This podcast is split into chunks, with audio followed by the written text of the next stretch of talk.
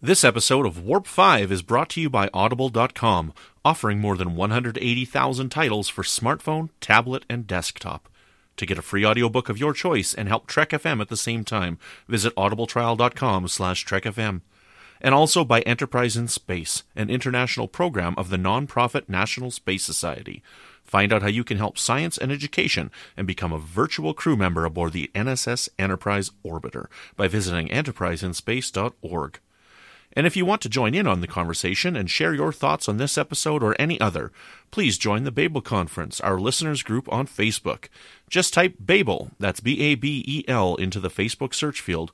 We look forward to seeing you there. This is Phyllis Strong, writer producer on Star Trek Enterprise, and you're listening to Warp 5 on Trek FM.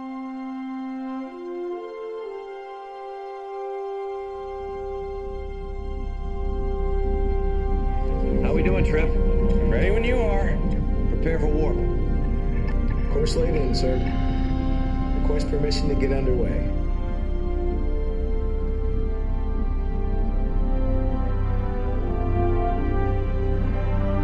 Let's go.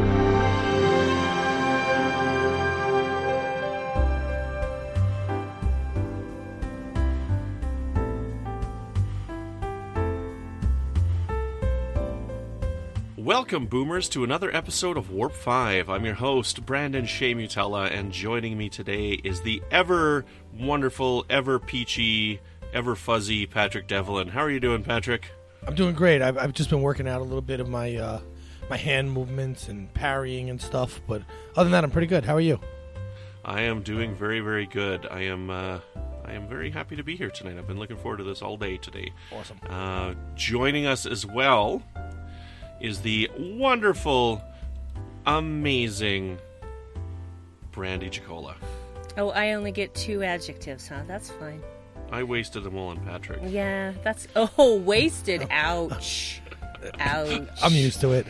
Well, it's okay because. I am acquiring a skill through years of study and practice, which is actually what kung fu means. Excellent, right on. Hint, hint, wink, wink. No, it's true. Yeah, we're jumping into our next episode of Movie Night, and tonight we're not watching a movie; we're watching a TV show. Uh, we are watching Kung Fu, and we'll talk a little bit about why we're doing this episode shortly. But first, we're going to jump and we're going to talk a little bit about comments that we've received on some recent episodes in the Babel Conference. So again, if you guys want to hear your comments read out on the show, please be sure to go to the Babel Conference, click join. Uh, there's two questions you got to answer. Please answer them so that we know you're not a robot, okay? Because we don't serve your kind here. And uh, Oh, and uh, crossing the Racist. beams. Yeah. What's was- that? That was a stream crossing. I was just saying racist. I just- Robophobic. Is it racist when they're machines? Robophobic. Hey, they have Robophobic. intelligence. They're artificial intelligence. Artificial. Yeah, they they would have won the case in Star Trek world. They would have, I guess. The um, anywho, w- before we uh, get into an ethical debate on the uh, on whether or not robots in the Star Wars universe are real and alive and individuals, we will talk about our Babel conference comments again. So yeah, so we know you're not a robot. Answer the questions, then we'll let you rate in.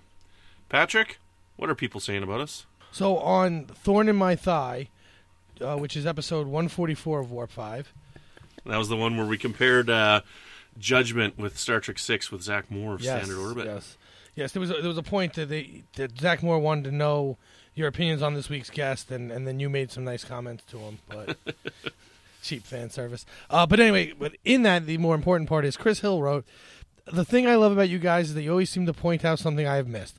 I've been a, lo- a lifelong Trekkie, so it's always nice finding something new t- to me in the series I love. Case in point, when I watched Judgment, I was like, "Oh, cool, nice throwback to to six uh, gun to my head, pick one favorite TOS movie, but didn't think how closely how closely the two were. Thanks again for that.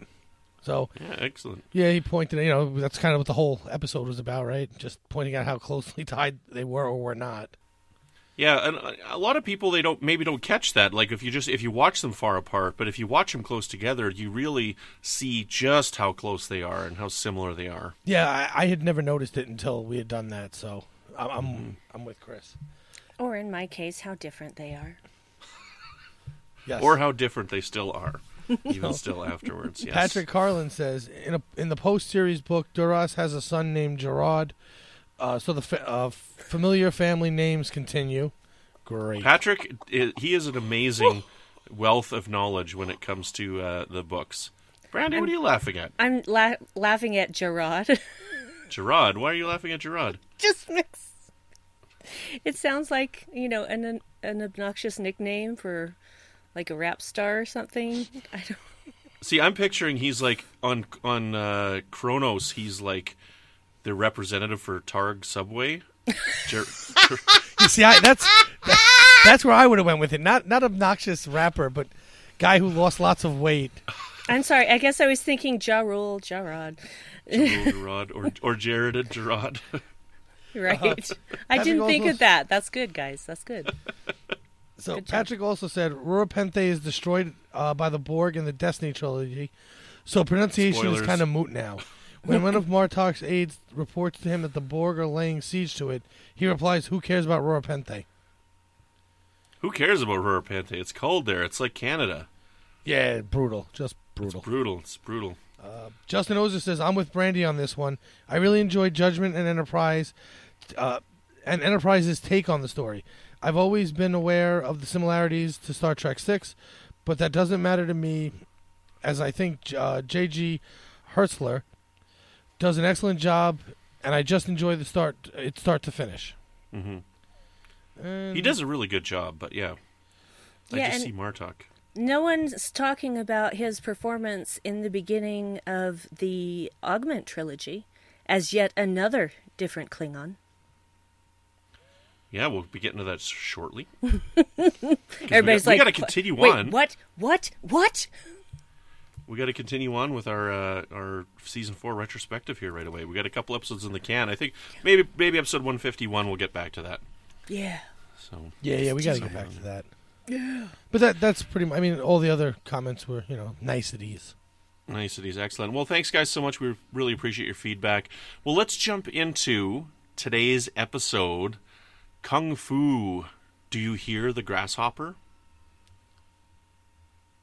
I don't hear hear my own grasshopper. heartbeat. Nope. Do you? Yeah. Oh man, I do that, but that's like after I walk up a flight of stairs. Just one. So just one. You sound like me. Anyways, so for we've we we're continuing with our movie night series, and in the episode, the catwalk, right near the end of the episode, they are actually watching an episode of Kung Fu. Now, the interesting thing about this is. Kung Fu is just a TV show, and when we were getting prepared for this and I was doing some research, I was under the impression that Kung Fu was based on a movie, that the TV show was based on a movie, but it's not. It's actually just a TV show. And so I was a little disappointed. I'm like, I don't want to just watch one episode of a show. So we decided we were going to watch the pilot episode as well, which is a little bit of a longer. It's a 75 minute episode. So we uh, we watched the pilot episode. Now the interesting thing is, uh, T'Pol makes a reference to Sheriff Boggs in the episode. So the episode that she's referring to is The Tide, which is what we'll also talk about tonight.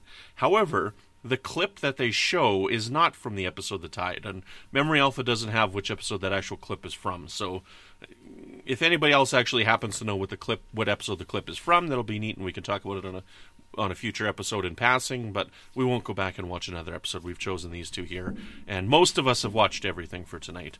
Um, so most of us are prepared. Like two thirds. Two thirds. Two out of But three that's ain't okay. bad. Um, so we're going to start off. I'm going to ask you guys first. Brandi, what's your history of Kung Fu? Did you ever watch the show Kung Fu? I did. It was one of those things that went into syndication and it seemed like it was always on. kind of like Star Trek, but not. But no, I really liked it because uh, it was more intellectual, I guess, than other things of its time. And there was there was always this thing of, oh no, we want nonstop action, but that's not what the show is about because, you know, it's about keeping from fighting instead of actually fighting. That's that was the whole point of all of his lessons is yes, you can kick somebody's butt, but you should live in a way that you shouldn't have to. So it's uh, it's got a lot of interesting, true lessons from the Shaolin monk culture, and probably more stuff that Dave would know more about than I do. But mm-hmm. it's, in fact, he complained about not seeing the panther style when they were talking about all the different animal styles. He's like, why did they leave out panther? And I was like, oh, golly. I don't know, sweetie. They showed so many. You're lucky you saw as many as you did. So, because mm-hmm. they really, I really enjoyed that because a lot of what they showed, and they even so, showed some Tai Chi moves, which most people probably wouldn't recognize. But yeah, I enjoyed the show when I was a kid. I appreciated more as an adult mm-hmm. because mm-hmm. now I have a lifetime worth of lessons that uh, that I can actually understand and interpret and apply to my own life. So. Mm-hmm. Patrick, what do you, what do you, what's your history with kung fu? So no, um, my this is another show that my dad got me into when I was young, and then we watched the Legend, uh, Kung Fu: The Legend Continues as well. So we watched anything with the word kung fu in it, really, mm-hmm. growing up. But I also studied karate, taekwondo, Wing Chun, Jeet Kune Do, Gracie Jiu Jitsu, Kali, and Muay Thai. Mm-hmm.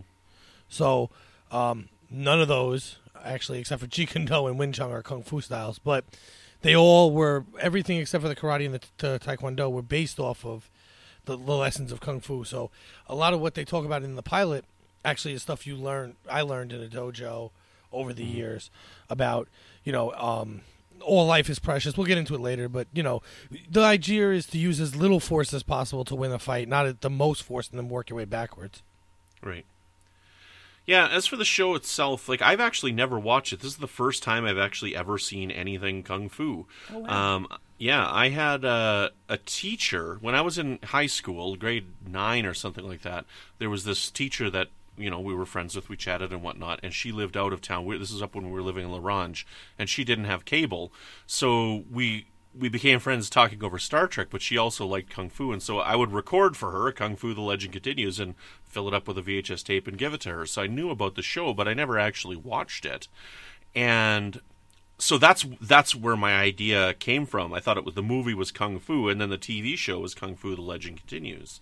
But uh, so I was surprised to learn that no, there was an original show, and this the Kung Fu Legend Continues was like a spin-off show that was later on. Um, so it was interesting to jump into this for my first time and watch it for the very first time. And I'm glad that we started with the pilot movie because it was really interesting. Uh, now, just a general summary of the pilot episode before we get too far. So it, it, it's told kind of in flashbacks where you know this this guy Caine, and I'm not going to pronounce his name. Brandi, do you know his full name? Uh, Kwai Chang. Kwai Chang Caine. Um, he it, it, tells in flashbacks the story of him getting into this uh, kung fu monk temple, and he he grows up in it. He learns his lessons, and he's got quite significant knowledge from his father. Uh, who's taught him some of the ways already and taught him some valuable life lessons. Uh, but the outside story is after he's learned all he needs to learn, he goes out he's walking the earth, and he ends up in the states, I guess, and uh, and he gets a job working on a railroad. And you know, I mean, even in Canada, we know that a lot of the railroads were made with you know Chinese immigrants, and a lot of lives were lost. And so while he's working on this railroad, people die. People are giving them the advice to to not go into this one area because there's dangerous ground ahead, and the the people that are creating the rail decide to uh, disregard that information, and more people end up dying. And and so he ends up kind of on the run because they're gonna they're gonna kill him, and he comes back kind of for justice justice. And he's he's also being tracked by these Chinese bounty hunters, kind of because they want to get him because in the past he killed a nephew of a royal family member, the emperor. The emperor's the nephew. Emperor's nephew. Is that a fair summary of the pilot episode? For the most yeah, part, but good. the whole reason he fled to America is because he was a wanted man. Right, and he yes. couldn't stay in Asia. Went as far as he could.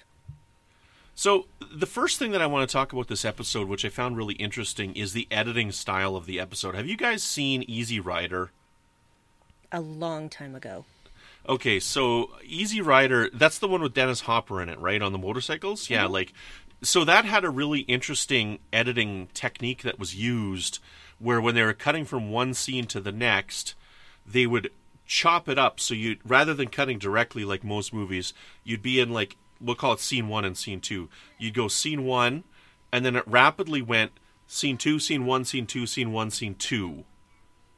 And it was Smash like this is that what it smash cut? So like this is the movie that invented smash cuts, and they used a lot of that in this kung fu, which I thought was really interesting, especially for television. Yeah. And they they did continue that in the episode that we watched as well.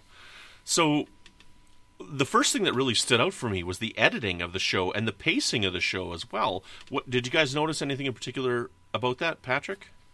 That's no. Um, I, I'm that's not the kind of things I usually pick up on in watching uh, these these types of shows. I guess now that you say it, yeah, I remember it cutting back and forth quickly. Uh, the story moved fairly fast, and I felt like the the main the the current timeline story was actually moving a little quicker than the flashbacks were. If that makes Brandi? sense. Yeah, uh, immediately we noticed the smash cuts. Dave watched it with me, of course. And uh, I didn't know that's what they were called until he said that. Okay. But it, he says, usually they would go with a dissolve. And I said, yeah, but this isn't just any TV show. Obviously, they were breaking new ground with that because that wasn't really a style that was used a lot during that time of in television. It was the dissolve you know, and which I never really cared for. I like the intensity of the smash cuts because uh, it's it's more. It's supposed to be jarring because you know all all this opening sequence is him walking through a desert, which apparently America has some really intense deserts that look like the Sahara. So I didn't know that there were sand dunes. You know, yeah, I guess where would that be? Where do you think that might be? Like near in Nevada, because this again, this is in the 1800s. Yeah. I'm taking it right. Like this is not present time. This is not like 1970s. Um, what you call it? Like 1970s uh, time frame. Yeah. So it's it's possible, but it d- it depends on where they are because it seems like they were close to California. I could be wrong, but it's we tend to have more brush deserts around here rather than sand dunes. Now I'm not saying that there can't be sand dunes, and maybe there were back in that time period, and I just don't know that enough about you know Western American history. So, but I just thought that was, and just like this just doesn't look like America. so, mm-hmm. but that's just me. That's just me. Yeah, I was a little confused at first as to where he was, but so once I realized it was in the U.S. because he pulls up into this little one-horse town and gets a drink at the bar and whatnot, I'm like, okay, maybe it's Nevada or something like that because I don't I don't know what it, what the terrain of the central United States looks like. So, yeah, if anybody could tell us if there's a massive desert in the states somewhere. Yeah, I mean, Well, there are deserts, but they're not like sand dune deserts. Yeah, the way I saw it, I saw it as always being in America because I, I looked at it as they were doing the Transcontinental Railroad, right?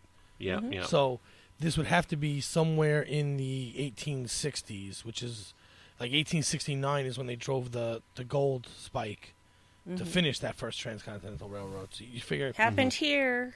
Utah, yeah, that's right. And uh, so you figure that had to be somewhere in that that range, right? Yeah. So I guess, yeah, I don't think we do have sand dunes like that anywhere here in the states, but I didn't really look at that because I was I already was concerning it that way because I knew the railroad was part of this story. Yeah, and I knew I knew before because I'd seen the series as a kid. I knew he was in America, but That- but as an adult, I'm just going. Wait a minute now. I don't remember any. They sand really don't concern themselves with those kind of facts, though. No, It, it's okay. I'll forgive it because it it just you know, it just is there for. What's the word I'm looking for here? For e- expressing a certain feeling of him being a man alone in the desert, kind of like Jesus. Um, I don't, wasn't he tempted by the devil? You know, he's in the desert, tempted by the devil. Am I Yep. am I remembering incorrectly? So yeah, and then Moses and his people got to wander in the desert for forty years, Anyway, yeah, I was raised Mormon. Anyway, so uh, so yeah, that's one of those things that I just I'm just like creative license. It's a storytelling thing. It's fine. So he goes into this bar and he orders a glass of water. It's really noisy in this bar. And as he enters, there's this Chinese man like looking at him. He's sitting on a cart waiting for somebody. And when he goes in, he gets his water. And I gotta ask, what the heck did he put in that drink? Kool Aid. Yeah, that's what I'm thinking. I'm like, is that? I, I don't think that's right. I'm like, you order a drink of water, you're like, the water's free, but I'm just gonna put my Kool Aid in and make a drink. What do you think that was? Well, he was just way ahead of his time with these little single serve water packets. okay, right? yeah, It was Crystal Light. Right, right. Crystal Light. Or Kool Aid. I have Kool Aid ones 'Cause- upstairs. Well, he probably wouldn't want all that sugar, so he'd probably go with Crystal Light. Okay. Anywho, that's kind of irrelevant to the plot. But um, while he's there, so this Chinese person w- comes to the door, and I'm sorry I don't know all the characters' names, but uh, comes to the door and he he's going to warn him. Uh, but there's this big, you know, chest pounding white dude who says, "Get out of here! We don't allow your slant eyes in here," and you know all of our politically incorrect terms that they were using back in the 1860s. And and then he turns to Caine and says, "You know, I can I can sense." a Chinese person anywhere, and you're one of them, aren't you? And do you speak English? And he's being really rude, and and he tries to attack him, but little does he know that Caine is the master of the kung fu and makes Well, a fool of him. But this is a great scene because he actually stops him with the beer glass mm-hmm. Doesn't even spill his drink. That's what's amazing. Yeah, right. So he, he actually puts the beer glass right to the guy's chest, and as the guy tries to push it out of the way, he ends up spinning himself around almost like a top. You know, which is like the first look we have of him using. They go into it deeper in a few scenes, but this is the first uh, sign we have of using their motion, their momentum to harm themselves, and not exert too much emphasis. You know, um, that's a terrible word. To exert too much energy yourself. That's a huge tenet of Tai Chi. Most uh, almost every kung fu in general. Uh, it's the biggest thing in Wing Chun as well. That's why you have the the wooden Wing Chun dummies. It's it's all for hand motions, and for using your you're going to do the most damage to yourself if I'm doing it correctly, and I'm not going to really have to touch you. In fact, I can win a fight without throwing a punch. And then, uh, so this this Chinese person that he met gets him a job working on the rails with him. So uh, the next thing we have is they're is they're meeting the railroad foreman, and they start working on the rails, and we find out that he's kind of different than everybody else because he's not talking very much. He's very quiet, and a couple other people are asking him, "Why don't you say anything? You're weird." And we learn, you know, he's got this these messages where he's like, you know, if I don't have anything to say, I'm not going to waste my breath because it's worse than saying nothing is is better than saying something that's not important. Basically, is what he says. So, and uh, the train com- or a, a cart comes with mail, and uh, one of the boxes falls off. He catches it, and they see these burn marks on his arm, and they realize that these burn marks are something special. They indicate that he's basically a a graduate of this of this. Uh, what do you want to call it? He's tai a- Chi school. He's a Shaolin monk. Yeah. Shaolin monk. Only okay. Shaolin monks have those marks because of the cauldron of fire. Cauldron of Fire. So, is it- do you think this is a real thing? Like, I don't know much about this culture. It absolutely is a real Is thing. it? Yes. I don't know. It's absolutely a real um, thing. Yeah, it also ironically it also uh, the Shaolin monks they they they such they've reached farther their influence has reached much farther than than most people realize because it's it's most kung fu movies people call karate movies but kung fu and karate are completely different. Most kung fu movies are based on legends of Shaolin monks but also they actually it's funny you brought in um, that Gerard sounds like rap because the Shaolin monks were what the movies about them were what brought the Wu Tang Clan, the rap group, together in the first place. They were actually two groups, one in Staten Island and one in Brooklyn ish, that loved old Shaolin monk movies. And then they started rapping, and then everything that they did was to further use that as their like mantra. Mm-hmm. It all ties together. Wow. Who knew Gerard would come to play? He did, I, I knew it when I said it. You're so good. He was doing kung fu in the back of a shop sandwich, Yeah. a sandwich shop. Okay, so then after this, so we're getting a lot of flashbacks back and forth of him as a youth, and and you know he makes some of the better decisions out of the other youth in his group. You know, uh, there's an example of where it's raining, and rather than running and hiding from the rain, he he stays and you know withstands the rain. So they let him in, and and uh, they offer the tea, but he decides to wait to drink the tea until the elder monk drinks the tea, and that's another test to pass. And and they say, you know, you're not fully Chinese, but you're the you're the first there's a first time for everything. We've never let a person in before who's not fully Chinese. Um, so, but there's a first time for everything. So they let him in. So these people are a lot more cultured than the Vulcans, apparently, as we learn in uh, Star Trek Discovery. But uh, Their, their Tai Chi is better as well. their Tai Chi is better than the than the kahs-wan. Because the, you, the neat thing about the kahs-wan is it's all about protecting your neck, right? Like you know, like that's kind of the neat thing because you can get the Vulcan with the neck pinch, right? Oh, I was thinking, are they afraid of vampires? No, I knew what you were talking about. them.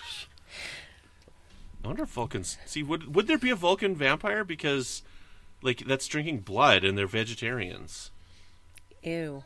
Yeah, it would have to be a separate race. Yeah, but if they were Maybe the vampires, they Romulan would- They'd no, vampires. long, they'd no longer be vampires. You know, they'd Maybe be they're- undead at that point. They're Romulan vampires. All bets off. Vulcpires. Volk. Volk fires. yes. That's the title of the episode right there. Volk fires. Spell it. And we're off the rails. so to get us back on the rails here, The where do we go railroad? from here? The railroad rails. Right. Oh, but no. But so you brought up a good point because you said he's he's the first not completely Chinese person, and there's a first time for everything, right? But that's the part you actually missed. It's kind of a big part of this story is that he's not Chinese. You know, he's not what they're used to training. Yeah. He just was a respectful kid, and that respect got him, you know, in. It got him in the door. It kept him in, and uh, yeah, he's uh, he was an interesting kid. When we when we get to the middle bit where he's like older, that's of course Keith Carradine, which is uh, David's son. So of course, you know, they stick him in there when they could. So oh, is that who that was? yeah, That's funny yeah. because I'm like, he- boy, that kid looks. He's a good looking choice for him. He Yeah, looks kind of like him. So, he's his son. that's funny. Yep. Um, yeah, so the studies continue, um, and then we, we go back to the main storyline, and uh, I'm trying to remember what happens next after this. So after this is the uh, Well, this- the scientist training is. I'm sorry. Go ahead. Well, during this during this part, I believe this is when the training part they show you. Um, I wish I would have wrote it down now, but he goes through all the steps on. You don't kill. You do this. You don't. You know, and he tells you. He keeps saying you only go to the next set of the of of aggression if the first one doesn't succeed at all. So you- you're trying never to get to kill because all life is valuable, which is a major major part of kung fu training. Indeed. What's what's happening in the quote unquote present uh, is the scientist, their scientist is warning them not to blast a tunnel in that mountain because there's pockets of methane gas. And blasting them will ignite the gas and cause additional explosions and kill a freak load of people. So, and they don't want to hear that because, you know, that's going to cost them time, it's going to cost them money, and they don't want to do any of that. And they don't care about their workers.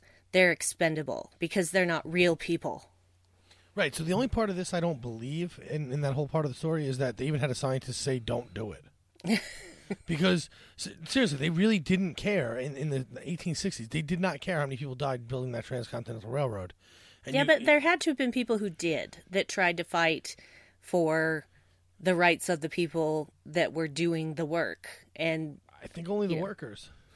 No, not necessarily. Not necessarily. We weren't there, but I I find it difficult to believe that there wasn't some white boy somewhere who was trying to trying to say this is a waste of life and don't do that. Eh, but It's possible, but I, I've done extensive study in labor, and I don't know of one story for that scenario. And you had the other you because you had the other way coming. You had the Irish coming from the east, going west, and you had the Chinese going from the west to the east, and both were pretty much considered expendable by the the railroad company. Right. Yeah, that's a history like in Canada we know well is is that a lot of you know Chinese workers and stuff their lives were sacrificed for the rail like unsafe work conditions.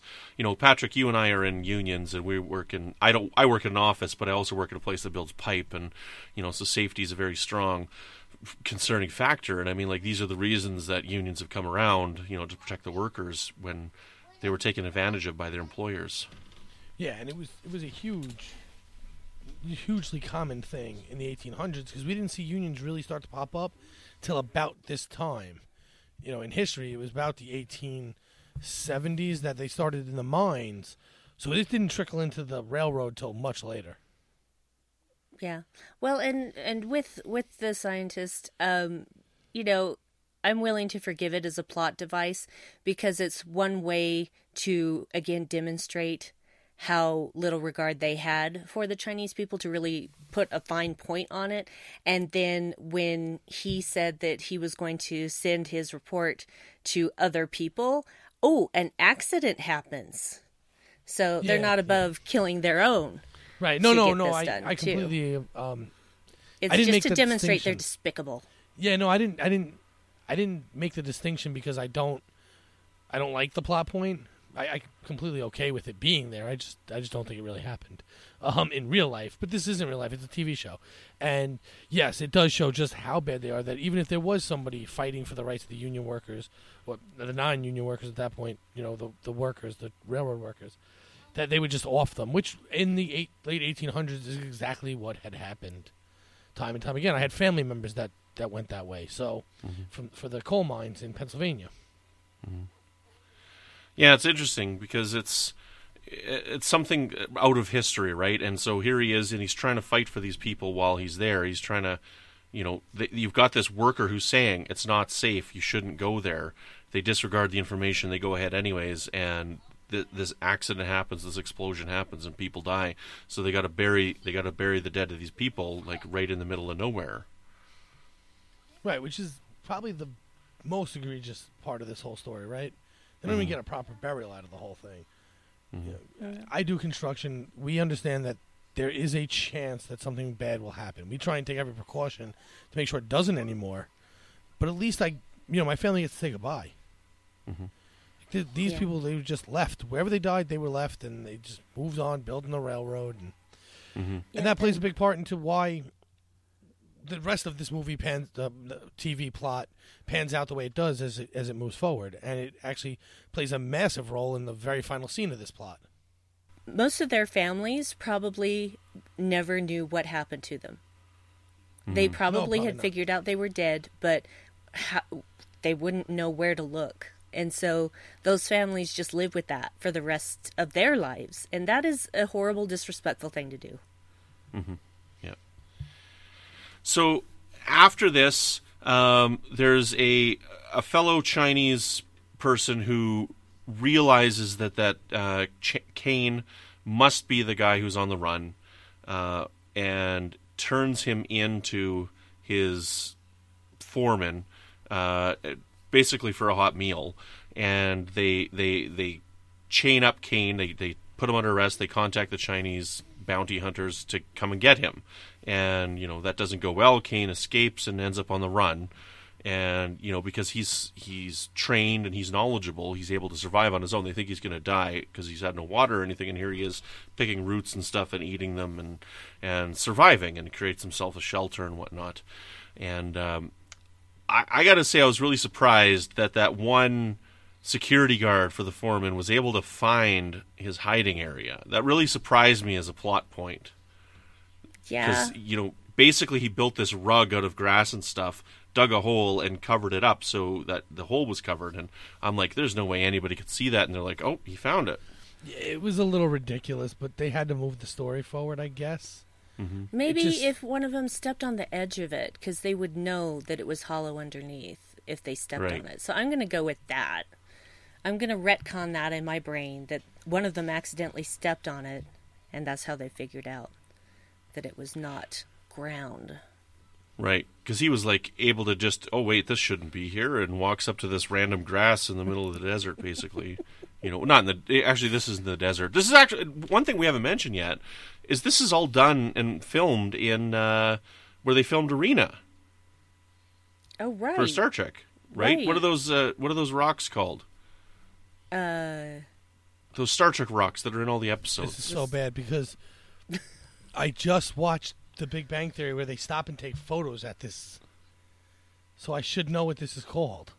Anyway, everybody knows what I'm talking about. Those angled rocks and uh, where they filmed the Gorn and Alternative Factor and Shore Leave and all those wonderful We episodes. had to get It's somewhere in California. This episode. somewhere in California. Um, so they they capture him again because they say, "Look, you got to basically surrender yourself, or we're going to kill this friend of yours, who's the the Chinese guy who got him the job in the first place." So he comes back and uh, he ends up having to he ends up having to fight these Chinese bounty hunters again. So he does this kung fu session with one of these Chinese bounty hunters, and that's basically how the episode ends. He Right. wins the battle, and Well, no, no, no, no. Actually, so he fights the guy. The guy throws Chinese stars at him. Right? That's pretty cool. that's that's cheating. Yeah, Taking it- Chinese stars into a fist fight, that is not Yeah. okay. all's fair in true love and war. and No, war. no, no, no. that And, is uh, way against the rules. So, but he wins the fight, right? So he wins that fight. Everyone's amazed, and then the the the part that I like the most is he sets the railroad on fire. Mm, Quite yes. literally. So figuratively, he set the railroad on fire because you see the the foreman and those guys looking over, so they're already you know that kind of on fire. They're all gonna, you know they're gonna be talking and go, no, don't mess with that guy.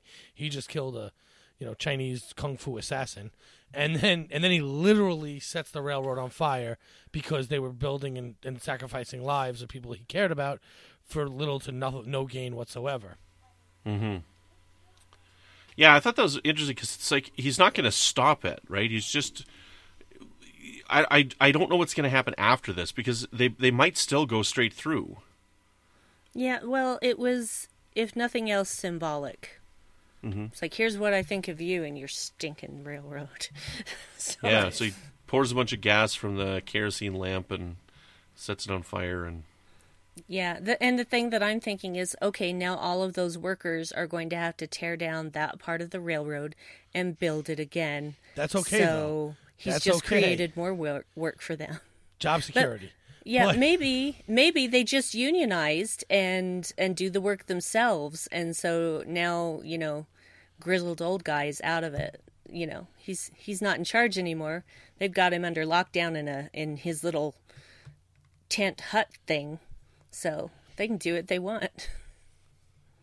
The point, And yeah, I- maybe, but the po- the point is he got his revenge on that bit of Yeah. track to prove his point that he's kind of pissed off and he's not going to deal with being turned in or any of these other things. Because even when he had the conversation with the guy who turned him in, he's like, uh, "A real a real brother wouldn't turn you in for a hot meal." And he the guy looked at him and "You're worth a, a lot more than a hot meal."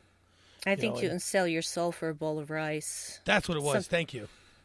And uh but he's like, You're worth more than a bowl of rice, but he wasn't really, right? Like the guy didn't get paid much more than that. He didn't get some great Yeah, but that's not who said that. That was the bounty hunters, the head of the bounty hunters that came to get him. The Chinese guys on horseback. The lead one that he fought was the one who said that. right. Okay, because if they bring him back, he's worth a lot for them. Yeah. Mm-hmm. Yeah. Okay. because he's a fellow monk, this Yep. leader Correct. of the He's bounty also hunters. a Shaolin monk.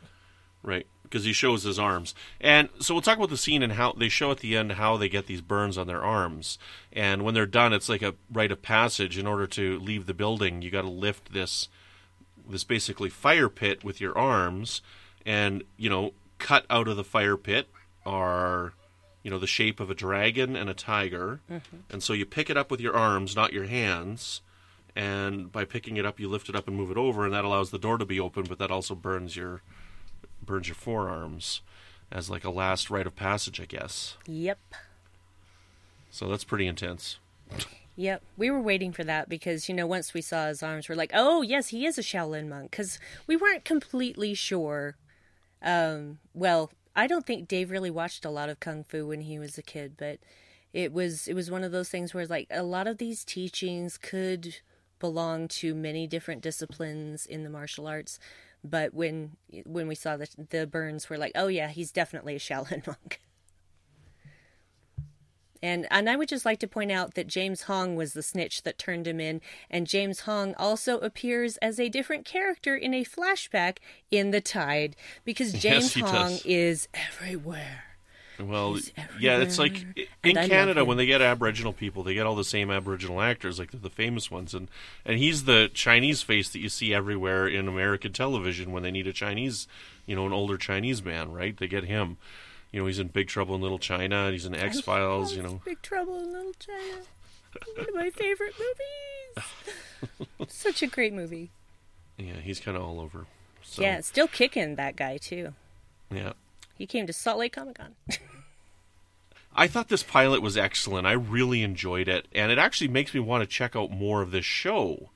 right. you know and i think i might want to start i might start watching this i mean there's only three seasons you know they're on itunes for 14.99 canadian that's like what like two bucks american or something like no, that that's more like twenty four ninety five American. Wow. But no the opposite so it it'd be about 10 bucks american actually is what it Yeah, would be for this yeah, season. but it, that's not what it costs here.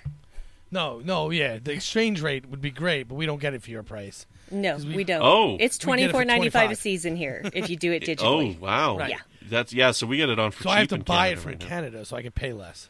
yeah. Yeah. Or just I'm just gonna buy. I could buy the the Blu-ray set and get it all that way. Yeah, f- and, and For mm-hmm. like twenty five or Yeah. thirty, I think, for the Blu-ray set combined. Pretty But much. yeah, why but the unfortunate thing is it's been letterboxed you know they they letterboxed it so that they cut the top and bottom off so it'll fill your screen boo four by three forever Okay. I don't know. I like. I'm a purist. Presented how it was originally presented. Yeah, that's th- that's fine. You don't have to have it in letterbox format to watch it on current TVs. Just leave it in the format, but clean it up and make it pretty. You know, do a mm-hmm. nice transfer for Blu-ray, and we're fine. I don't need the whole letterbox thing. Well, that's what they did on this. Like they they they didn't leave it in four by three. They they cropped the top and bottom, and so they could present it in sixteen by nine. Did, is that like I bought it from iTunes, the pilot episode, and that's how it is on iTunes. So, is that when you guys watch it? Was it sixteen by nine or was it four by three? Mine was sixteen by nine, but I didn't. I didn't get it off iTunes. I got it. I got it somewhere else. Yeah. I got Was yours mine on- 16? Um, mine was sixteen by nine, but I really did Yeah. think about it. I didn't feel to me like anything was missing, so I guess Mm-hmm. they did a really good job of what they cut off. Oh, good. Right on. Um, so, what would you guys give the rating of this pilot here, Patrick? I love this uh, show. I love the pilot. I'd give. I'd give it. Well, what, what are our rating scale? Are we doing stars? You could do Whatever you however want. you want. Okay, I'm giving it four point seven five stars. Four point seven five. Four I'm gonna point seven five. I'm gonna give this uh, five out of five James Hongs. Five out of five James Hongs. Excellent, right on. And I'll give it. Uh, I thought I thought this was really good, and uh, I'm going to give it uh, four and a half out of five pinches of Kool Aid in my water at the bar. See, if I knew we were doing, ridic- I would have done Wing Chun dummies. Wing Chun dummies. So four, Yeah. four, four and three quarter Wing Chun dummies. Right on. well, we'll move on and we'll talk briefly about the episode "The Tide." Right, so bye, again, guys. the the clip that they showed is not from "The Tide" because it showed some guy getting shot and falling off a roof. But the description that T'Pol gave when they're talking about Sheriff Boggs is from the episode "The Tide." So basically, what happens in this episode is. Uh, Caine is walking the deserts again. There's a lot of deserts in the states. He comes into this little town because he's looking for he's looking for his half brother. So he comes to this little town to find his half brother, and he finds out that his half brother's working at this bar in town. Uh, but he he was working on a farm, and so he asks the farmer where his brother was, and the the farmer recognizes him, races ahead into town, and goes to the sheriff and says, "Hey, this guy I recognized from your wanted poster. Uh, this is that that guy that killed that emperor's nephew, and he's going to be at the bar right away. So go arrest him, and then I want I I've turned him in, so I want the bounty." So they go to the bar, they get him, they they lock him up, and Sheriff Boggs shoots the farmer. He says, "There's your reward," and he, he's going to blame it on Caine, and he's going to shoot Caine and say it's self defense. But Caine actually does get shot, which I was really surprised by. Right. Uh, but he still manages to escape. and he he leaves. But there's this Chinese woman who lives alone in town, which to me feels really odd. It is. Okay, so I mean, like nowadays, whatever, it's fine, right? But I mean, in 1860, a Chinese woman living on her own in the Midwest Nope. seems like not a very plausible plot point. Not. Okay, I'm glad to know that I'm not alone on that. You are not that. alone. Um, so she takes him in, and then she finds out. Uh, she goes back in town. She's because she knows who he is as well. She's she's calling her brother. And she, she goes into town to send a telegram to her own brother. Says, "Come and send help. They're going to turn him in for the reward." Um, and she, she while he's shot, she's trying to heal him and whatnot, and she puts him in this cave, which is like really nice and has furniture in it for some reason Yeah, but still a sandy floor, so it's Um, but still a sandy floor.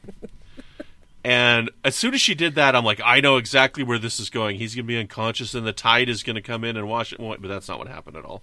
So, um, no, that's what I thought was going to happen. I know exactly. Like, I got this this plot I'm figured totally out. wrong. yeah. And anyway, so then the sheriff starts bothering her, wondering why she's sending this message to her brother. Invasion And- of privacy. Yes, invasion of privacy. And her brother shows up, and they are going to take Caine away. However, they get in a gunfight with the sheriff, and her brother dies, and the sheriff gets shot, and The two helpers run off like cowards. yeah, they do. They just kind of jet. Um, and then Caine kisses her and then leaves. Yep. He like had sex with her in there. Nope, she was After fully he- clothed. Yeah, but I mean, like he's like kissing her and stuff by the fire, and I'm like, man, you just got shot. Yeah, well, he's a quick healer, obviously. Plus, you know, the Jeez, cave. Louise. When he's not going septic, he's a pretty, pretty quick So- healer. anyways i don't know there's not i don't know i don't have much to say on the episode the tide itself i think i don't think it's as good as the pilot but i thought it was kind of interesting um, Brandi patrick didn't watch it but that's okay we've all been very busy so we did the best we could uh, but Brandi what'd you think of the episode the tide Well, it's you know it's fine. It I didn't hate it by any stretch of the imagination, but it had a few too many. Mm, that wouldn't really happen. Sort of moments for me. I mean, I, I will allow a lot of creative license, but a Chinese woman living in, on her own in the old west, no, I I can't buy that one. It just wouldn't happen. I don't see why her brother would let her do that. Let's be honest, because there there's just a lot of ridiculously archaic family dynamics going on at still at that time in in Chinese families, even in the United States. So I I just can't buy that. But the minute he she said you know to jump in the wagon and such, and she uh, she was driving him off to her home, I thought, ah, don't trust this one. Don't trust this one. She looks good, but don't trust her. And then it, it progresses on to the point where I thought, well, maybe I'm wrong. Even after she sends the telegram, I thought maybe she means something else. Maybe she means she wants to help him escape or something like that. And then I thought, nah, nah, I'm pretty sure she just wants to turn him in for some reason. She needs that reward money or whatever. And unfortunately, I was right. Because I don't read like the episode blurbs or anything like that before I watch these things because I don't want Right. to have any kind of bias. So I was, uh, I was not surprised. And, and how forgiving he was. I just thought, dude, you are a good man. I mean, geez, Louise. Most Caine. guys would just be like, yeah. Most guys would just be like, ah, screw you, I'm out of here. And, uh, yeah it was uh, and he still he still wanted her to come with him. And Mm-hmm. she refused uh you know quoting one of her now we know dead father's lines. She wanted to exchange him for her father who was yeah that's right. We forgot to mention that. That's that was her justification for Yeah. wanting to kidnap uh, Caine and, and take him in for ransom is to get rid of her father who's this famous writer who was being held hostage uh, back in china yeah and but we find out he's actually died and her brother didn't tell her Mm-hmm. and when she no longer needed him then she's like well i guess i don't need you so now you can go Yeah, well, and the the thing is, she she was conflicted, but in my opinion, not conflicted enough. because even after the whole kissy face, uh, she was still completely committed to turning him in, and I just I would have liked to have seen more. I don't know, struggling with that decision, but it's uh, it's it's just kind of it's kind of sad because that poor boy, you know, he cannot catch a break. Well, I thought it was neat that they kept that plot line going through about the bounty on his head. yes. You know, like that seems like the kind of thing that might get lost in a story, you know, an episodic television series from that time. And, you know, to have it play such a central role in this episode, I did think was really neat. Yeah, it does not get lost.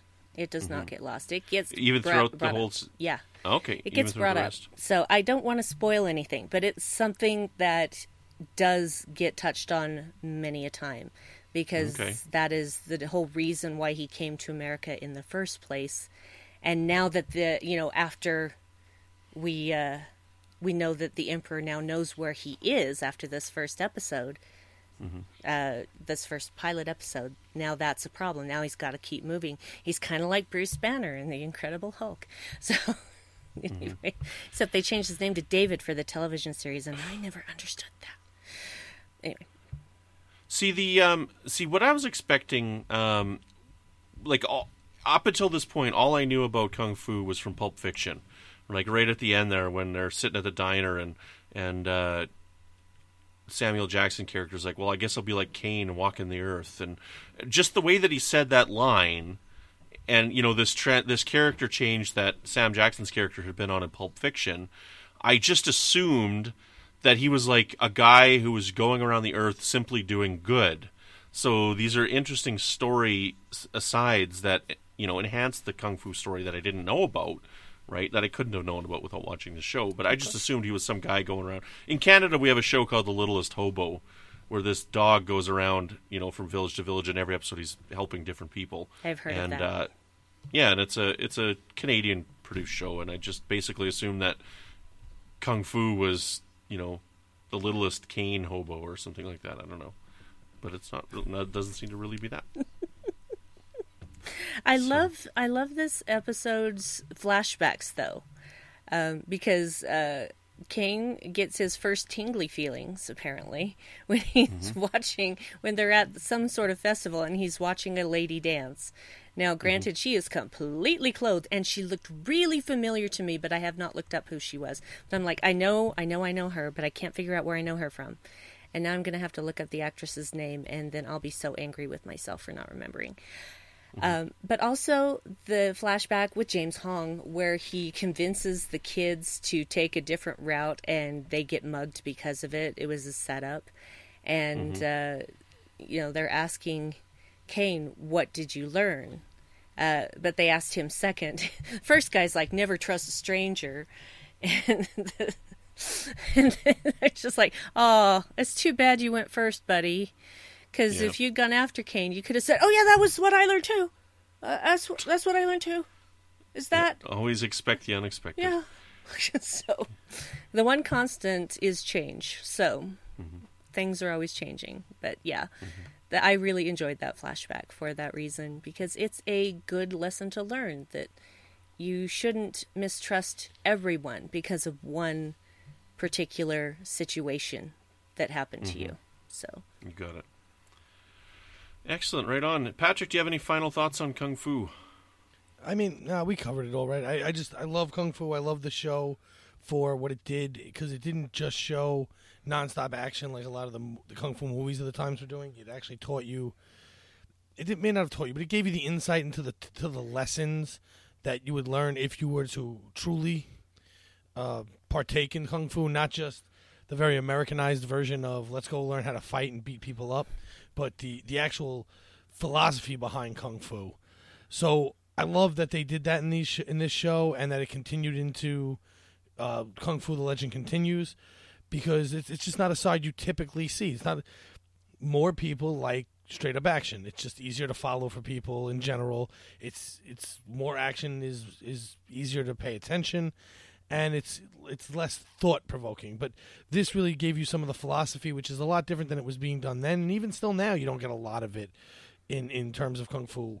Like I said, I trained for many years over many disciplines, and karate, uh, taekwondo, they give you a little bit of philosophy, enough to make you think you were learning something, but not a lot.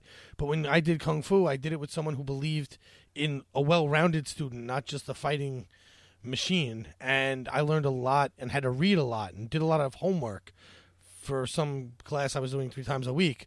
But it made me a better person, not just a better martial artist. Brandi, any final thoughts? Oh, uh, echoing the sentiments of Patrick, I love Kung Fu, and uh, this has inspired me to actually want to get the whole series and revisit it because it has been a good 35 years since I've watched it. so, yeah, no cracks about how young you are, Patrick. And You, uh, well, um, I'm 35.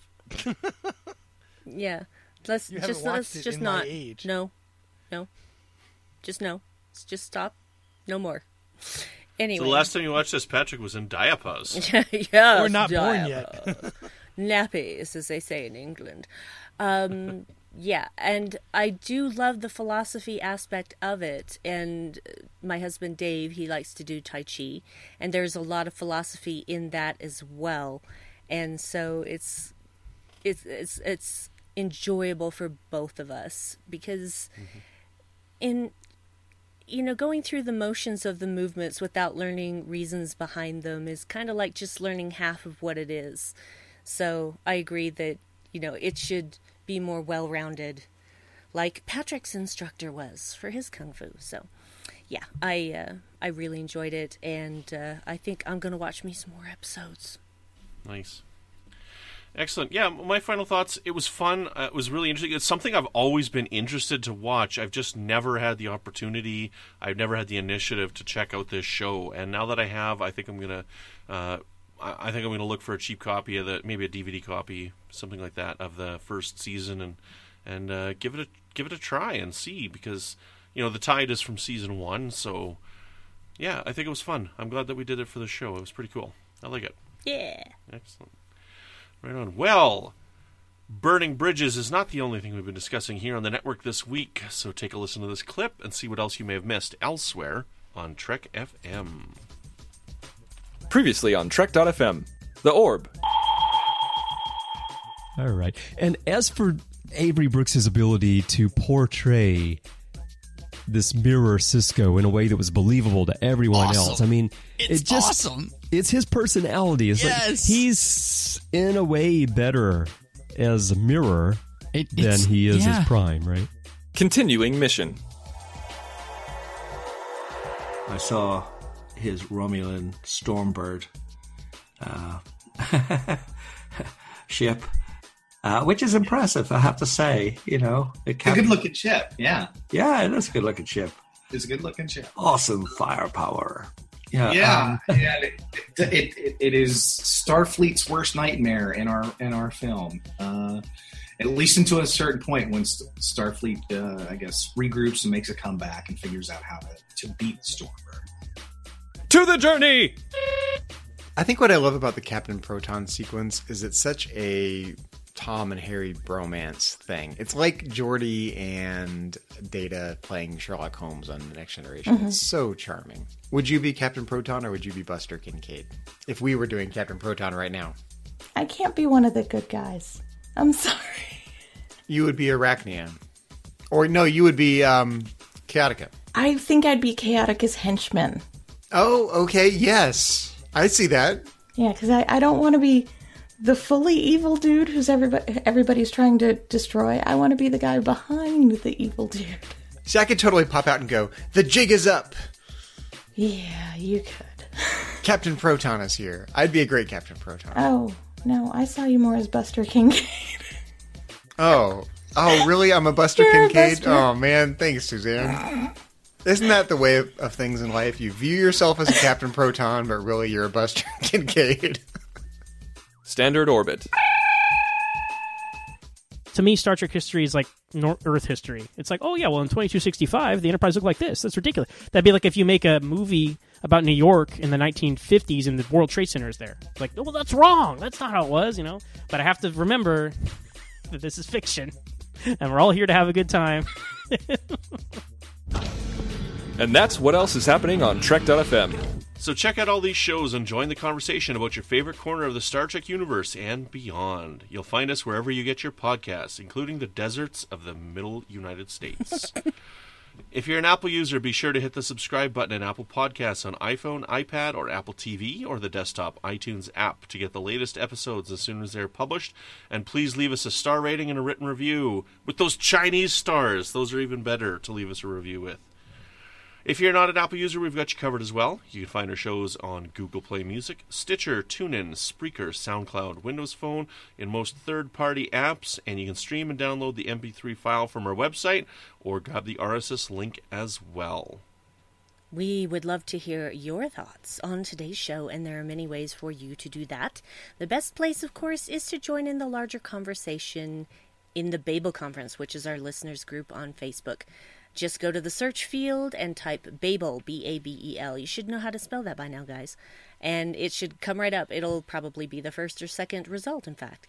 But if you'd like to send us an email instead, you can use the form on our website at trek.fm slash contact. All you need to do is choose to send to a show and select Warp 5, and that will come right to us.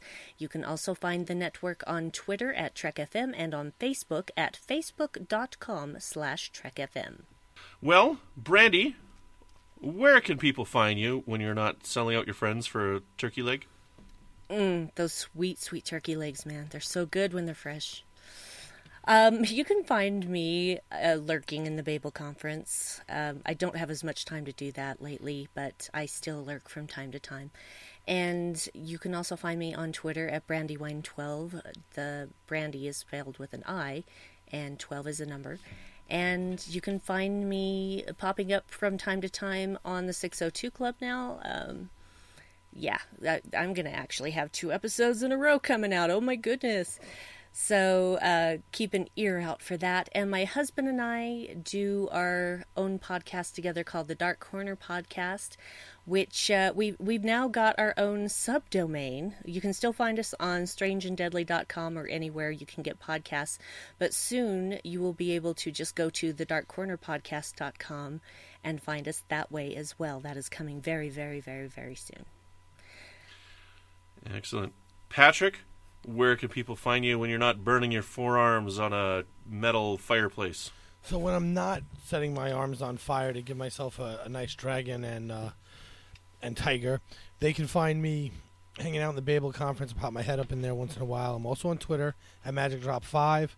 That's uh, one word. It's uh, Magic Drop is obviously letters. Five is though a number. And you can also find me, and recently you can now find me over hosting The Edge with uh, my friend Amy, and uh, that's that's the, the places you can check me out. I am now almost as busy as you guys. So Mm. unlike what I've been saying for weeks, I am almost as busy now. So Brandon, where can people find you when you're not trying to keep from spilling your Kool Aid while throwing a guy into a table? Uh, I fail at that miserably, and I usually spill it all over myself. But you can find me on Twitter at Brandon Mutala. You can find me uh, over on the Fandom Podcast Network with my friends Chris and Tom, where we cover Hitchcock movies on our podcast called Good Evening, an Alfred Hitchcock podcast. And that's it. I'm just doing these two podcasts right now because I passed my baton over to you, Patrick, for The Edge. So I'm no longer hosting The Edge, in case for those listeners who haven't heard. Um, so we should talk about our next couple episodes here. Um, we don't know yet what we're doing for episode 150. Uh, next week we're going to be doing a commentary for the episode Extinction. the week after that we have uh, Zombies. And I will have a lot more time for the Edge after I rage quit in the middle of that episode. We have Keith DeCandido and Zombies, where we're we're talking fusion and zombies the week after that, and then the episode 149, we're doing another movie night, uh, Frankenstein, the original one. So they do mention all three of the Frankenstein's, Bride of Frankenstein, and uh, I think the third one's Son of Frankenstein. But we're going to be covering each of those movies individually uh, because it's fun Yeah. and we like doing it. Yeah. Uh, so, listeners, uh, we're we're having fun with our movie nights, and I hope you're enjoying them. And um, we're a little- excellent. it's we're a little short on on. Uh, we don't know what we're gonna do for 150. That's a big one. uh, throw down some ideas if there's something you guys want to hear in the Babel conference, and we'll see if we can hit it. Sure. And then I think 151 will hit up with our next set of the uh, season four retrospective with the uh, I think it's the Augments trilogy is what's next. Yep. So that's we'll do that after for 151. So that's our next few episodes up and coming here for you. Um, excellent. If you'd like to help us keep all of your shows coming to us each week, you can become a patron on the network on Patreon. Visit patreon.com slash trekfm. That's Patreon, P-A-T-R-E-O-N dot com slash trekfm. To get all the details, perks include early access to episodes, exclusive content, producer credits, and more, available through our special patrons website, Patron Zone. It requires a great deal of money to produce, host, and distribute these shows each month. We really appreciate any support you can give us and hope you'll join the team. Again, you'll find all the details at patreon.com slash trekfm. At this time, we'd like to thank our wonderful associate producers Norman C. Lau, Floyd Dorsey, Mike Morrison, Tim Cooper, Justin Ozer, Mark Flessa, and Joe Saltzman. Thank you so much for supporting Trek FM as a whole and Warp 5 in particular. We really appreciate it. We couldn't do, do it without you. We couldn't release all these wonderful shows without you. Uh, well, I guess that's about it. So until next time, keep calm and boom on.